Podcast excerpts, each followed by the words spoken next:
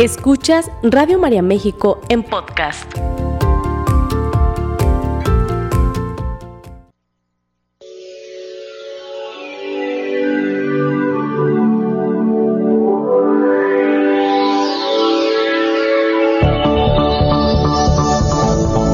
El alimento es la base de la vida. De la calidad de alimento que comemos será la calidad de vida que tendremos. Radio María presenta Recobremos la Salud. El programa que te ayudará a nutrir tu cuerpo como sostén de tu alma.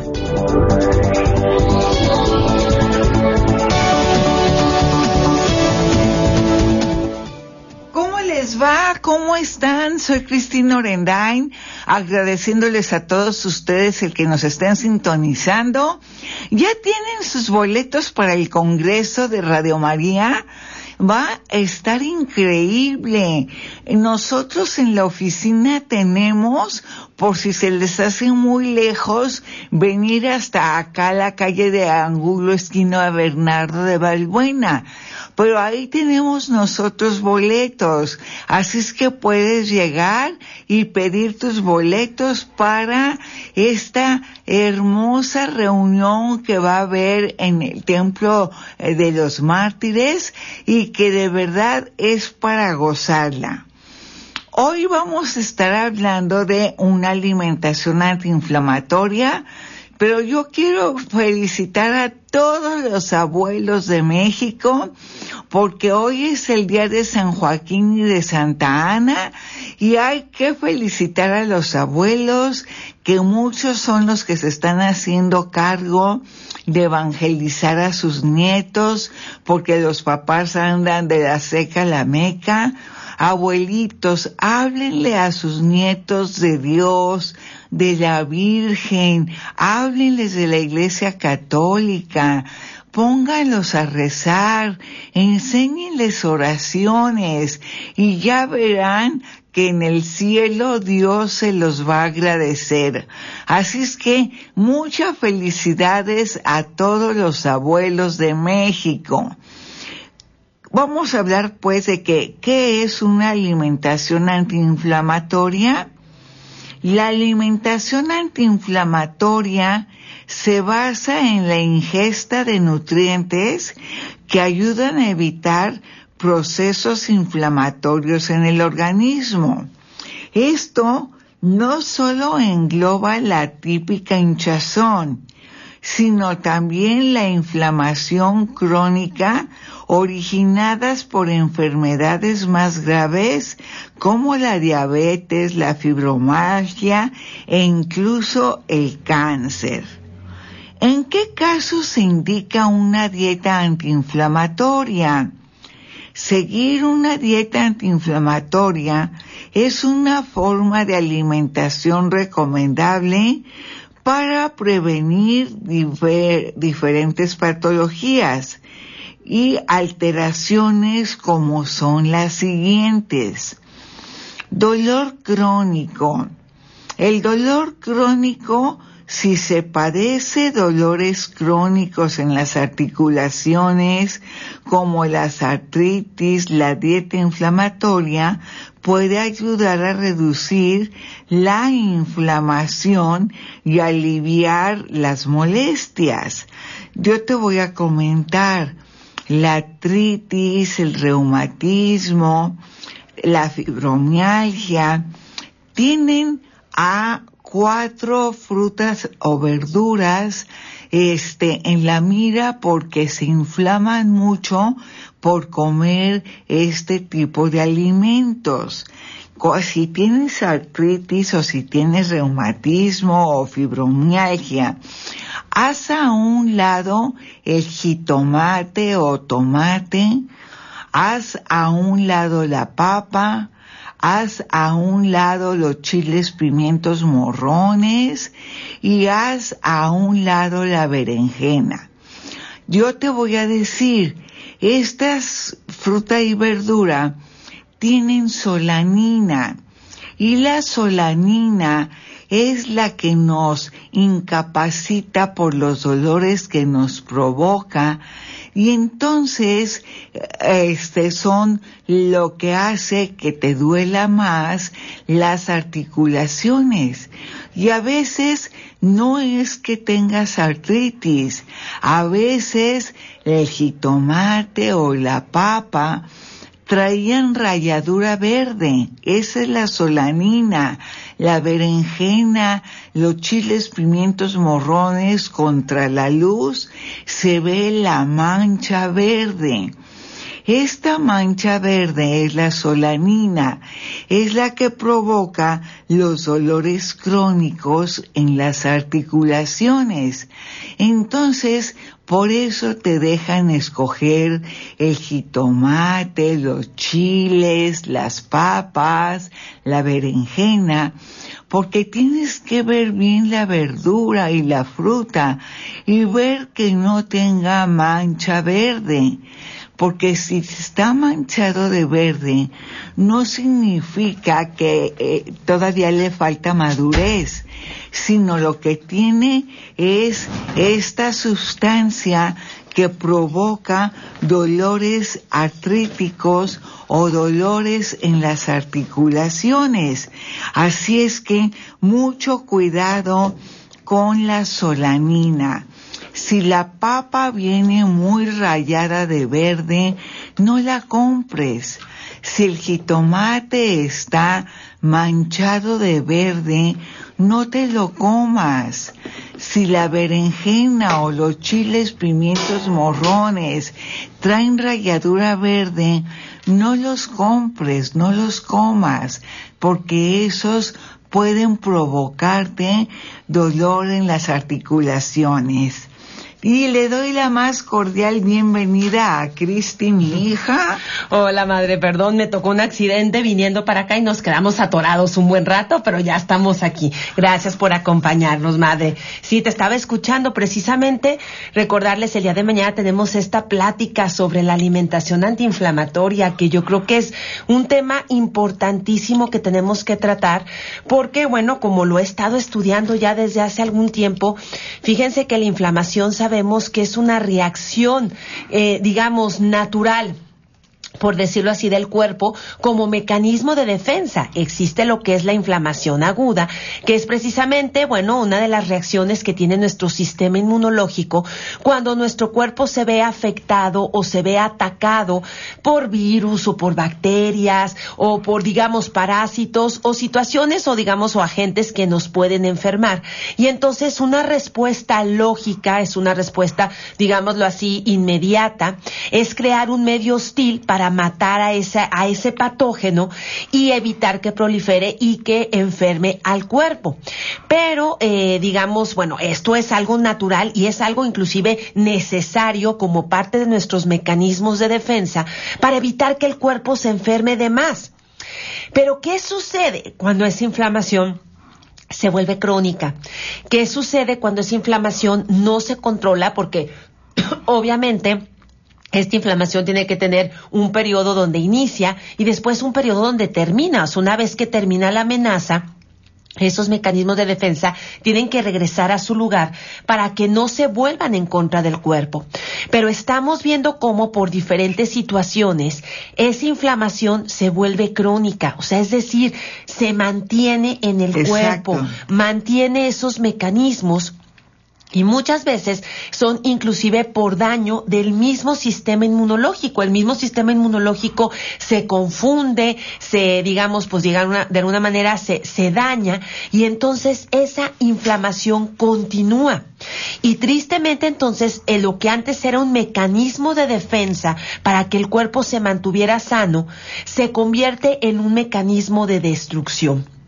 De hecho, por algo ah, se dice que la obesidad es un estado de inflamación crónica del cuerpo. Y por eso es que esta inflamación crónica le abre la puerta a muchísimas otras enfermedades. El cuerpo se va dañando, los órganos se van dañando, los tejidos se van dañando. Y entonces de esa manera empiezan a presentarse diferentes, digamos, enfermedades que tristemente lo que llamamos un poco las, las, enfermedades eh, crónico-degenerativas. Exacto. O sea, que son, ¿qué quiere quiere decir? Que son enfermedades que se van gestando en el cuerpo durante mucho tiempo y entonces este tiempo, esta cronicidad, esta, esta, bueno, este tiempo largo en el cual se están presentando en el cuerpo empieza a generar cada vez más y cada vez más daño y destrucción en nuestro organismo. Y por eso, pues, este, la, la obesidad de repente, pues fácilmente nos puede llevar a una diabetes, fácilmente nos puede llevar a una hipertensión, fácilmente nos puede llevar inclusive, eh, digamos, a cánceres. ¿Por qué? Porque es que son estos mecanismos inflamatorios que no los logramos controlar, que no sabemos cómo ponerles un fin y entonces van dañando poco a poco al cuerpo. Entonces, precisamente por eso es que a través de la nutrición, a través de esta herramienta maravillosa de lo que comemos todos los días, nosotros podemos encontrar respuesta y salud a muchas de las afecciones, a lo mejor crónico-degenerativas, o por qué no, podemos prevenir muchas enfermedades si nosotros logramos que el cuerpo deje de inflamarse tanto. Y por eso de aquí se trata, ahorita tú estabas hablando precisamente de la artritis, ¿verdad, madre Exactamente. donde podemos ver que los alimentos que ahorita estabas recomendando, me imagino el jitomate, la papa. Que lo quitaran Exacto, la, la berenjena. el chile, pimiento, los pimientos. Si ustedes se dan cuenta, son alimentos naturales que en condiciones normales, podríamos decirlo así, no tienen por qué generar ningún tipo de molestia. En realidad, los pimientos inclusive son fuentes maravillosas de vitamina C, son de los alimentos que mayor cantidad de vitamina C tienen. Entonces, el comer pimientos, podríamos decir que para la mayoría de las personas es sano. Sin embargo, cuando se presenta esta enfermedad, esta situación de enfermedad que, que llamamos artritis, ¿Qué, quiere decir? Que es inflamación en las articulaciones, que ya sabemos que la artritis tiene un componente eh, este, autoinmune importantísimo. es decir, el sistema inmunológico por algún motivo pues se descontrola y empieza a atacar a nuestras articulaciones como si fueran el enemigo. Exacto. Y lo atacan a las articulaciones como si fueran un parásito, como si fueran un bicho. Exacto. Llegan, este, generan inflamación, generan calor, o sea, generan el medio hostil, pero en la articulación. Por eso no me dejarán mentir personas que tienen artritis, que de repente sus articulaciones se les ven rojas, se les ven calientes. Son más dolorosas. Son muy dolorosas y es precisamente este proceso inflamatorio que se está generando alrededor de la articulación por una equivocación del sistema inmunológico. Y entonces esta inflamación, como lo podemos ver si la artritis no se controla, pues va generando destrucción de la articulación deformación y posteriormente destrucción. Y si vemos este ejemplo tan claro que lo podemos ver con las articulaciones, podemos poder, podemos entonces entender por qué cuando hay inflamaciones crónicas en otras partes del organismo, va a haber esta destrucción también, madre. Claro. O sea, va a haber esta inflamación, va a haber esta degeneración y va a haber esta destrucción. Lo podemos ver inclusive, acuérdense que todos los términos médicos que terminan en itis se refieren a inflamación. Entonces, podemos verlo con una gastritis, por ejemplo. O sea, podemos tener una gastritis aguda que puede ser porque a lo mejor comimos mucho picante o porque comimos muchas harinas y acidificamos de más al estómago o porque a lo mejor comimos muchas grasas o por qué no decirlo, el componente emocional también en la gastritis y en la colitis son importantísimos. Tuvimos un susto, un coraje, una preocupación y entonces el estómago se acidifica de más. Recuerden que la acidez es sinónimo de inflamación. Entonces nuestro estómago se acidifica de más. Y entonces, ¿qué sucede? Pues vienen las molestias, ¿no? Por ejemplo, la gastritis. Que viene el reflujo, que sientes que te quemas, que todo lo que te cae al estómago te está cayendo mal, que se te inflama, que te duele, que te llenas de gases. Ok. Eso puede ser precisamente por una situación puntual, inclusive por una mala alimentación, el estómago, vamos a decirlo así, se defiende. Pero bueno, ese periodo de gastritis aguda puede pasar al momento que nos empezamos a alimentar mejor, a lo mejor que precisamente no tenemos el cuidado de llevar una dieta, una alimentación antiinflamatoria, es decir, antiácida, y entonces le ayudamos al estómago a que recobre su estado natural, que se le baje su acidez, que se le baje su inflamación, ¿sí? Pero ¿qué sucede cuando esa gastritis no le hacemos caso?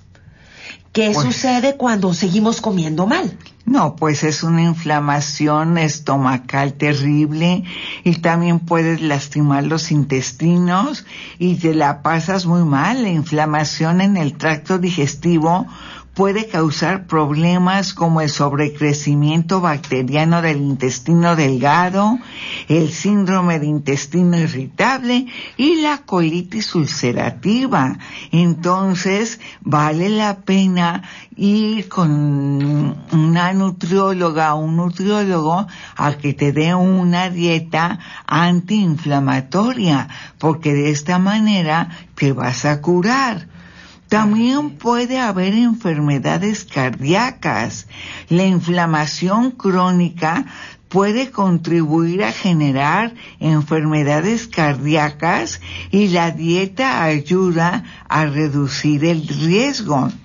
El sobrepeso y la obesidad, el exceso de peso produce inflamación en el cuerpo y consumir alimentos antiinflamatorios puede ayudar a reducir el peso y mejorar la salud. Eso es muy, muy importante. Problemas de piel.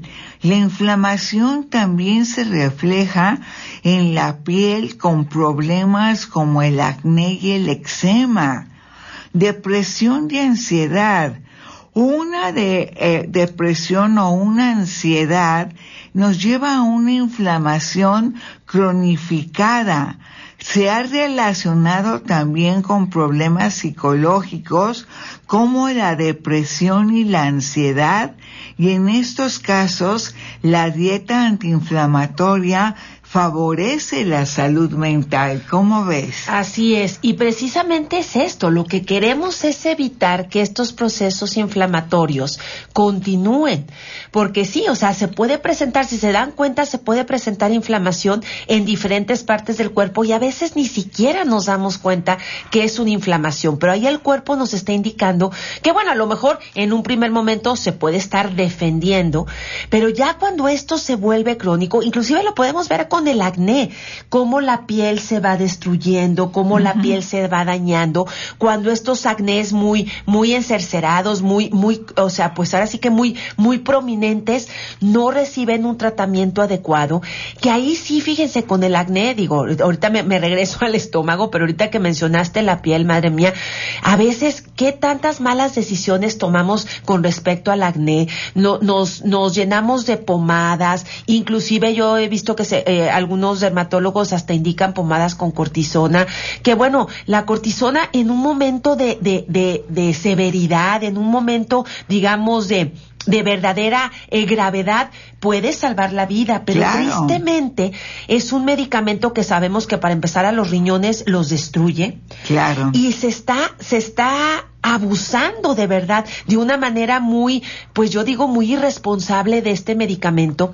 Se los digo porque por ejemplo existen estos estas pomadas de cortisona pero fíjense un acné donde la verdad es que al adolescente o inclusive no digan no me van a dejar mentir muchachas. Cuando nosotros entramos en la menopausia que empezamos con el desbalance hormonal a veces parecemos adolescentes porque nos empieza a salir acné como si pues estuviéramos otra vez en la pubertad y es por el desbalance hormonal. Fíjense bien es por el desbalance hormonal. En el caso de las adolescentes pues podríamos decir que es lo mismo. Exacto. las hormonas están en toda su efervescencia y por ahí están generando estragos. Y no se trata entonces de tapar, como dicen, tapar el sol con un dedo, de tapar el acné con este montonal de pomadas.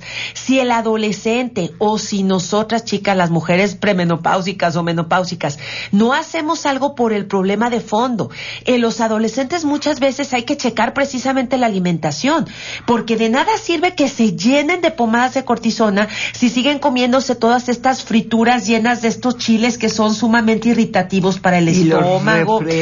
Y llegan siguen con los refrescos y siguen con todo frito, capeado, empanizado, con la comida chatarra, que las pizzas, que las hamburguesas. Las alitas que con... las, uy, las alitas son una verdadera bomba. Son peligrosísimas las alitas barbecue, ¿eh? Exactamente, o sea, y aparte las que están fritas y todas empanizadas, ¿cómo queremos que el cuerpo deje de inflamarse si nosotros estamos llenándolo de elementos que lo están inflamando Claro. constantemente? Entonces, el ponerse la pomada, desafortunadamente, y yo lo he visto, pocas veces va a ser la solución y vamos a estar dañando otros órganos. Ahorita que estamos hablando de la artritis, miren, mis queridos amigos, amigas, chicos y chicas, pongan mucha atención eh, porque de repente, y me ha tocado verlo ya en la consulta, me llegan muchas personas que dicen que les no voy a decir la marca, no puedo decirla, pero eh, empieza con una X. Y, y por ahí, o sea, bueno, creo que es que son dos, tres que, que me han tocado diferentes que me han llegado, que son como pastillitas milagrosas, que te las tomas y automáticamente se te quita el dolor. Y entonces empiezas a notar que empiezan con una, pero luego ya van dos, luego ya van tres, y resulta que ya no pueden vivir sin esa pastilla porque si no se la toman, cuando pasa el efecto regresa el dolor. Y a veces regresa hasta más fuerte. Exacto. Y te dicen que son naturales, ¿sí? Y que todo es natural y que todo está No. maravilloso. Miren, eh, yo lo que les pediría de verdad, si alguien está consumiendo algo que les, les suene a esto que me lo recomendaron, se vende sin receta médica y es una pastillita milagrosa y maravillosa que me la tomo y me quita el dolor, por favor, métanse a internet. Se van a dar cuenta que estos productos tienen cortisona, pero no lo están declarando. De hecho, ya tanto la COFEPRIS como la, la, bueno, la Federal Drug, Drug Administration, que es una de las principales instituciones a nivel mundial, que bueno, se encarga de la autorización de medicamentos, pues ellos ya están advirtiendo que es Exacto. cortisona. O sea, que realmente no porque las hierbitas que tengan no funcionen. Las hierbas son muy buenas, pero no tienen este efecto milagroso, ¿sí? Es cortisona lo que están tomando y se lo están tomando ya a dosis altas, sin vigilancia médica. Y luego al rato vienen los problemas renales. Entonces, de verdad, yo creo que lo, lo que tenemos que hacer, y por eso es la importancia de esta dieta o alimentación antiinflamatoria, es conocer qué tipo de inflamación tengo en mi cuerpo, cómo mi cuerpo está hablando, que es un poquito lo que vamos a platicar, que aquí también lo vamos a ir desglosando, es que es un tema, realmente creo que es todo un tema que nos lleva, nos va a llevar como varios, varios programas, porque ahorita tú hablabas de la artritis, madre. Claro. Y estás hablando de alimentos muy puntuales que en otras personas que a lo mejor tienen, por ejemplo, obesidad, que es una inflamación crónica, pero que una persona con obesidad que cambie su alimentación, que meta más vegetales, que Exacto. meta el pimiento, que coma la papa en una cantidad adecuada, que sus salsitas, por favor, ya no sean enlatadas, llenas de sodios y de químicos, sino que la salsita se haga con verdadero jitomate, pues va a ser de las mejores decisiones que puede tomar para recobrar su salud, para bajar esa inflamación y bajar de peso. Exacto. Pero en el caso de la artritis, tenemos que checar qué tan sensible es la persona, la solanina, esta sustancia de la que tú hablabas, madre. Porque si hay mucha sensibilidad, entonces ahí es al contrario. Vamos a tener que quitar el jitomate, vamos La a tener que quitar la papa, los pimientos, bueno, y la berenjena, que de repente la berenjena no es algo que consumamos mucho aquí en México, que es maravillosa, porque limpia el hígado maravillosamente bien, pero bueno, la berenjena también es promotora de solanina y vamos a tener que quitar estos alimentos. Por ejemplo, en el caso de la gastritis, ahora regreso un poquito a la gastritis, esta inflamación de la mucosa gástrica que ya, pues bueno, que se presenta por todos estos factores, ¿sí? Una persona con gastritis, por ejemplo, pues vamos a tener cuida- que tener cuidado con que no se, su estómago no se acidifique de más.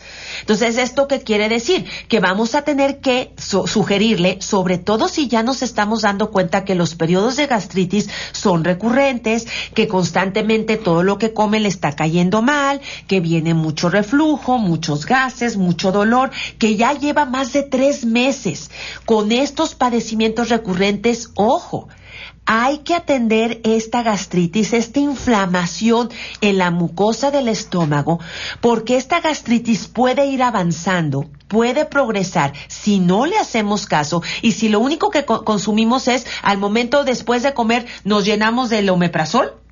Sí, que pues tristemente luego pasa lo que pasa, por ejemplo, con estos medicamentos que les estaba mencionando de la de la artritis, ¿qué sucede? Que comes y pues les cae mal, le vienen los gases, viene el reflujo, se toman el omeprazol y entonces, pues, digamos, no estamos resolviendo el problema. Hagan de cuenta que es como lo estamos paliando, estamos bajando un poco la acidez, pero por eso, si no cambiamos los hábitos, si no buscamos el tipo de alimentación que sea la suficiente, la adecuada para bajar esa inflamación, después, a la siguiente momento de comida, van a volver a comer mal, van a volver, se va a volver a prender el incendio, vamos a decirlo así, y viene, va a tener, va a ser necesario otro, otra pastilla, y así sucesivamente. Miren, me ha tocado ver casos que empezaron con omeprazol y terminaron casi, casi con seis al día. Sí. Y recuerden que el omeprazol daña el hígado a la larga. Entonces, ¿qué sucede? Ahí no estamos resolviendo el problema, ahí nada más estamos paliando, pero no estamos ahora sí que cuidando el estómago. Y esta gastritis se puede convertir posteriormente en una gastritis corrosiva que si no se corrige puede empezar a generar úlceras que son como estas como llagas que se forman en la mucosa gástrica y que tristemente si no se tratan de forma adecuada pueden llevar hasta un cáncer de estómago, o sea, la inflamación si no la sabemos tratar a tiempo, sí puede llevar o conllevar a problemas de salud mucho más severos. Y aquí, ¿qué es lo importante? Conocer un poco las diferentes dietas antiinflamatorias o alimentación antiinflamatoria para saber en el caso puntual, en dónde tengo la inflamación de mi cuerpo, qué es lo que tengo que comer. Y bueno, creo que, mi querida Clau, nos tenemos que ir a un corte, ¿verdad?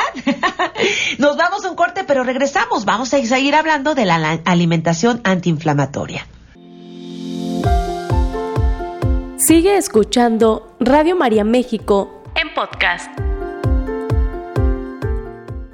de regreso con ustedes. ¿Tenemos preguntas, Cristi? Así es, y precisamente, bueno, aquí voy a, voy a empezar a checar algunas de ellas. Recuerden que si ya es una, una cuestión crónica, por favor, permítanos atenderlos de la manera adecuada, porque como se podrán dar cuenta, sí es importante tomar decisiones como un poco más acertadas con respecto a la alimentación. Hay ya varias vertientes que forman parte de esta alimentación antiinflamatoria y hay que buscar la que sea como la más adecuada. De hecho, ahorita hay una muy de moda que es el FODMAP, no sé si lo han escuchado, lo vamos a, lo vamos a ir también conociendo, que de, verdad, si gustan acompañarnos el día de mañana en el Grupo Cristiano Online, vamos a empezar a desglosar un poquito con más calma todo este tema, pero ahorita vamos a ir contestando las preguntas, nos vamos a enfocar mejor a las preguntas para saber. Pero bueno, este tipo de dieta tiene mucho que ver cuando ya hay, por ejemplo, intestino irritable, el síndrome del intestino o colon irritable, cuando ya está la enfermedad de Crohn, cuando, por ejemplo, ya está la colitis ulcerativa, o sea, estamos hablando que ya es un intestino que también por este proceso inflamatorio crónico empezó a dañarse más. Y eso nos indica que tenemos que tener cuidado con otro tipo de alimentos, sobre todo lo que son las azúcares, lo que son los o los monosacáridos, polisacáridos, disacáridos y oligosacáridos, que son azúcares diferentes que encontramos en diferentes alimentos, que son las que generan fermentación a nivel de intestino, en muchos de ellos, que esta fermentación, escuchen, no es mala esta fermentación, de hecho, fortalece la flora bacteriana, el sistema inmunológico, pero personas que tienen ya el intestino muy dañado, este tipo de fermentaciones puede llegar a hacer que su problema progrese que se desarrolle más. Entonces, ahí es donde se recomienda, por ejemplo, la dieta FODMAP, que es donde buscamos, eh, digamos, la restricción en un primer momento de los alimentos que contienen una mayor cantidad de estos azúcares para posteriormente ir y probando cuáles son los alimentos que la persona resiste y cuáles no, porque ciertamente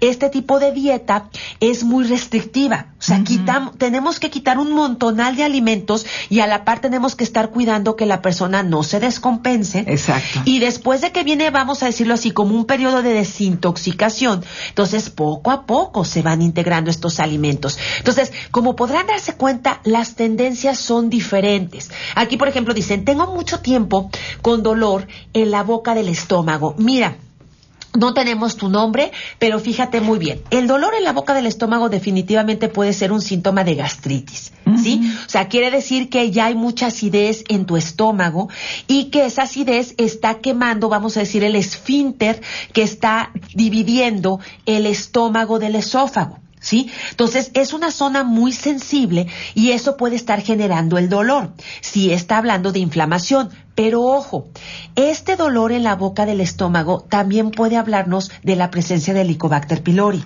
¿Sí? Esta bacteria que realmente es muy difícil de erradicar, aunque sí existe la manera, y precisamente una de las, de las, digamos, de las alimentaciones que más nos ayudan para vencer el helicobacter es la, la, dieta antiinflamatoria. Exacto. ¿sí?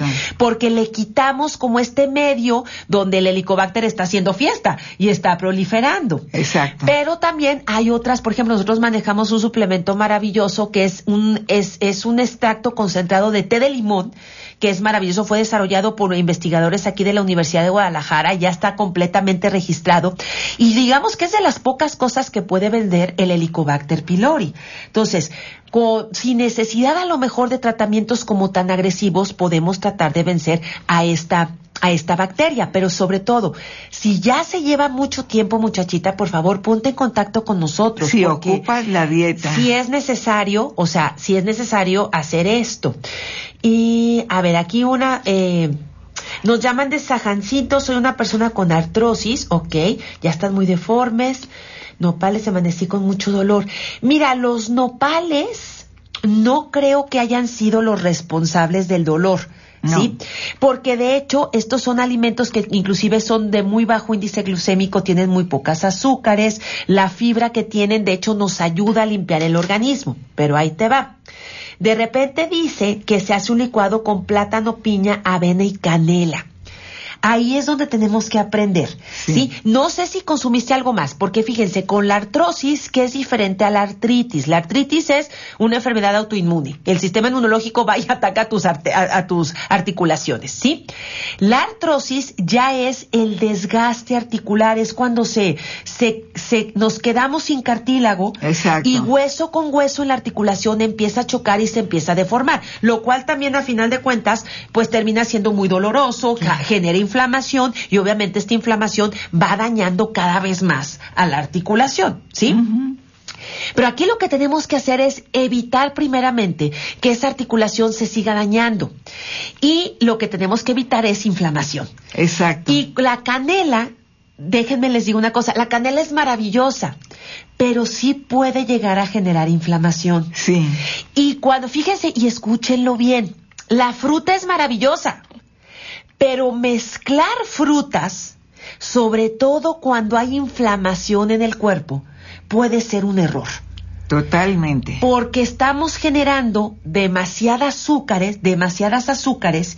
El azúcar, a final de cuentas, aunque sea fructuosa, que es maravillosa y que es un azúcar natural, todas las azúcares dentro del cuerpo tienen un efecto acidificante. ¿Qué quiere decir? Que van a inflamar.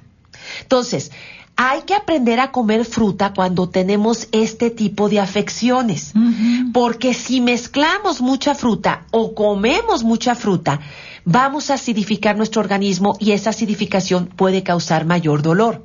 Yo lo que sí le podría decir, por supuesto, Mari, es Mari Moya, te mandamos un abrazo, mi querida Mari, es, sí necesitamos checar cómo te estás alimentando, porque a veces uno dice, yo me estoy alimentando muy sano, pero hacemos combinaciones que en lugar de ayudarnos, nos están perjudicando. Aquí yo sí te diría, para empezar, el licuado con tanta fruta, hay que tener cuidado con él, hay que tener cuidado con la canela, por supuesto, y sobre todo hay que buscar maneras de, digamos, eh, de ayudarle a la articulación a que trabaje mejor.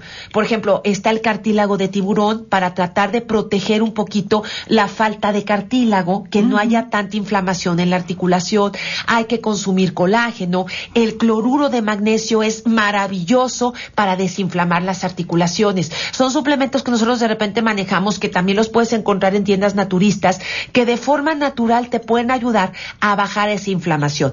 Pero definitivamente también hay que cuidar esa alimentación y ver, pues, dónde está, ahora sí que, dónde están los desbalances. Es por eso que les decimos, la dieta inflamatoria es importante conocer cómo, es una alimentación antiinflamatoria para poder tomar mejores decisiones.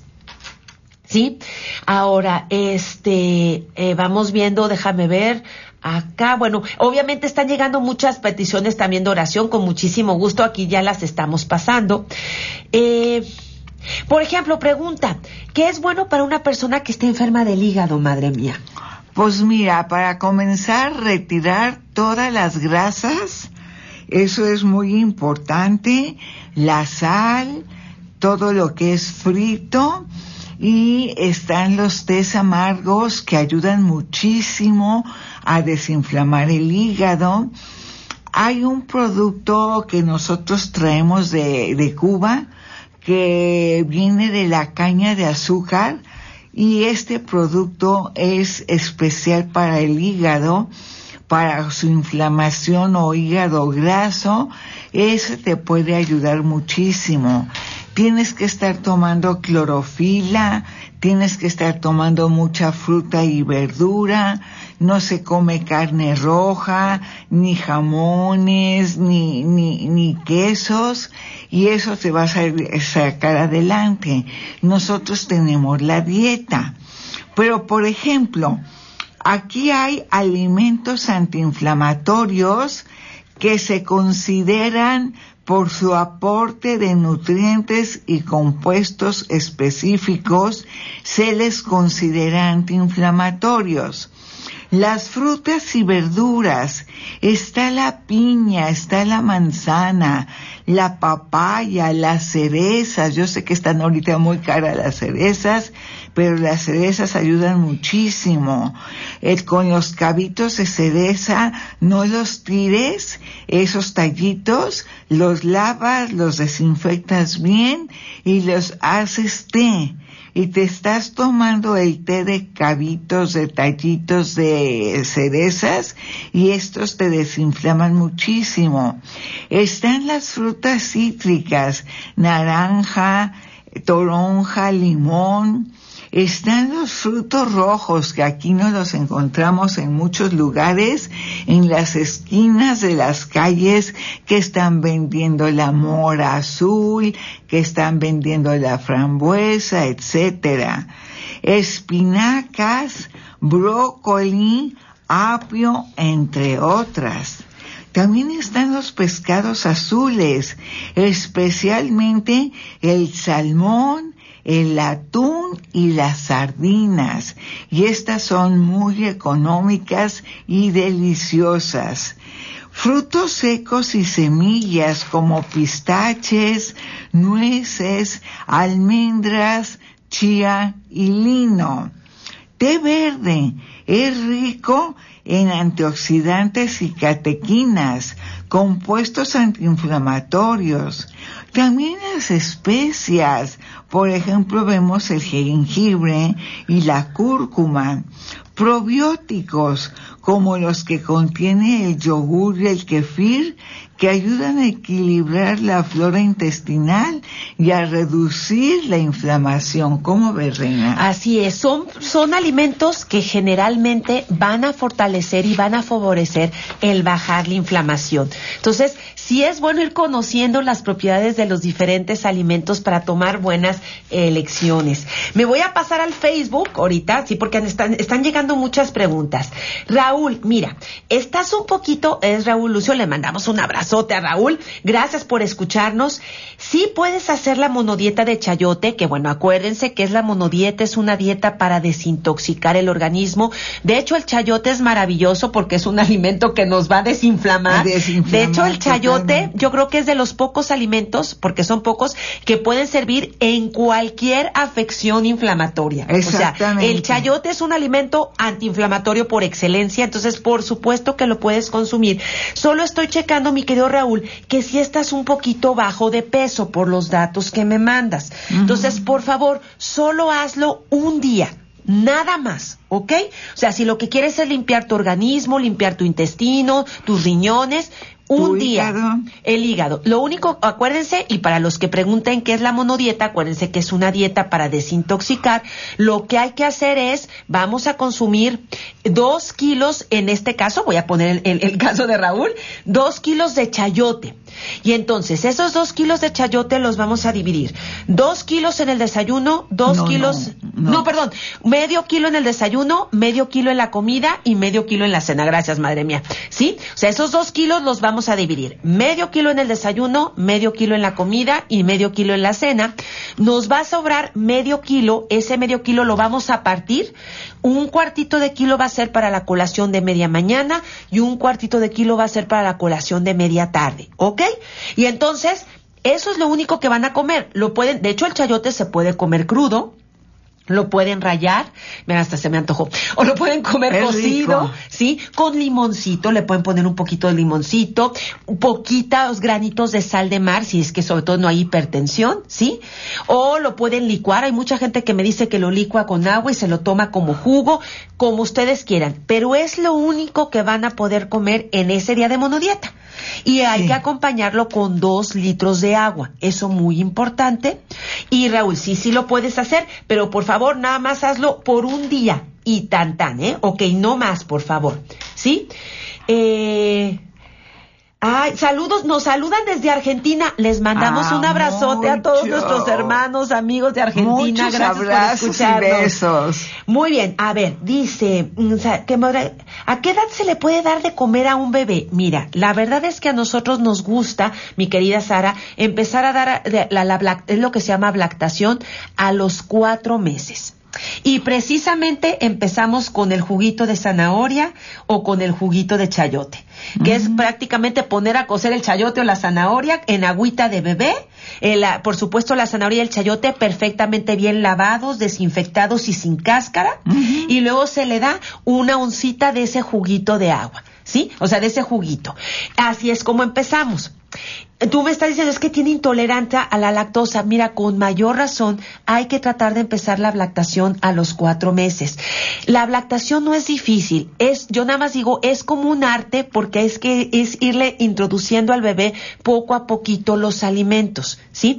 De hecho, nosotros tenemos un manualito hermoso que explica mes por mes cómo ir haciendo la lactación, empezando desde el cuarto mes y vienen hasta recetitas y todo, porque acuérdense que al año de vida el bebé ya no es bebé, es niño y ya tiene casi casi que alimentarse como se alimenta la familia. Exacto. Pero tiene que ser un proceso. ¿Sí? Entonces, realmente digo, si quieren luego, si les interesa, podemos hacer un programa sobre lactación, porque si hay que ir mes por mes, como diciendo con qué empezamos, cómo, cuándo, dónde y por qué, porque sí es importante tener ese cuidado para evitar alergias alimentarias, ¿verdad? Pero es a partir del cuarto mes, es, Sara, nosotros lo recomendamos empezar la ablactación, ¿sí? Ahora, Edith, en la lechada de papa, ¿cuál es la finalidad de que la almendra se pele? Lo que pasa es que acuérdense que las cáscaras, chicas y chicos, son fibra maravillosa, pero es ácida también. Cuando nosotros recomendamos la lechada de papa es porque hay una gastritis o una colitis muy severa y de lo que se trata es quitar todos los elementos que puedan generar mayor cantidad de acidez. Entonces, por eso se quitan las cáscaras. Exacto. En esa ocasión, ¿sí? O sea, no es que la cáscara sea mala, ¿sí? Pero eh, realmente sí es, es importante si queremos bajar esa acidez, queremos acabar más rápido con la inflamación, quitar las cáscaras para evitar esa inflamación. Giovanna, ¿también sirve para la vesícula inflamada? Totalmente. Totalmente. O sea, de hecho, acuérdense que con la vesícula, por ejemplo, uno de los factores que tenemos que tener mayor cuidado es las grasas. Sí. ¿Sí? Porque las grasas van a inflamar. Entonces, ahí la dieta para la vesícula va a contener mayor cantidad de fibra y menor cantidad de grasa. ¿Eso qué quiere decir? Que vamos a tener que tener cuidado con alimentos que sean altos en grasa. Con muchísimas gracias, con muchísimo gusto, este, eh, les pasamos, acuérdense que llamen aquí a Radio María y con mucho gusto les pasan nuestros datos. De todos modos, ahorita aquí los voy a escribir en los diferentes chats y se nos acabó el tiempo, madre mía. La semana que entra hablaremos de alimentos a evitar en una dieta inflamatoria. Así es. Que Dios los bendiga, sigan ayudando a Radio María, compren boletos para el Congreso. Ya estamos vendiendo boletos, así que vayan, visítenos, ahí tenemos los boletos para el Congreso. Y felicidades a todos los que llevan el nombre de Joaquín y de Ana. Muchas felicidades. Bueno, pues nos despedimos. Si ustedes quieren y Dios lo permite, nos escuchamos próximo, próximo miércoles, 10 de la mañana, aquí en Radio María. Hasta pronto. Esta fue una producción de Radio María México.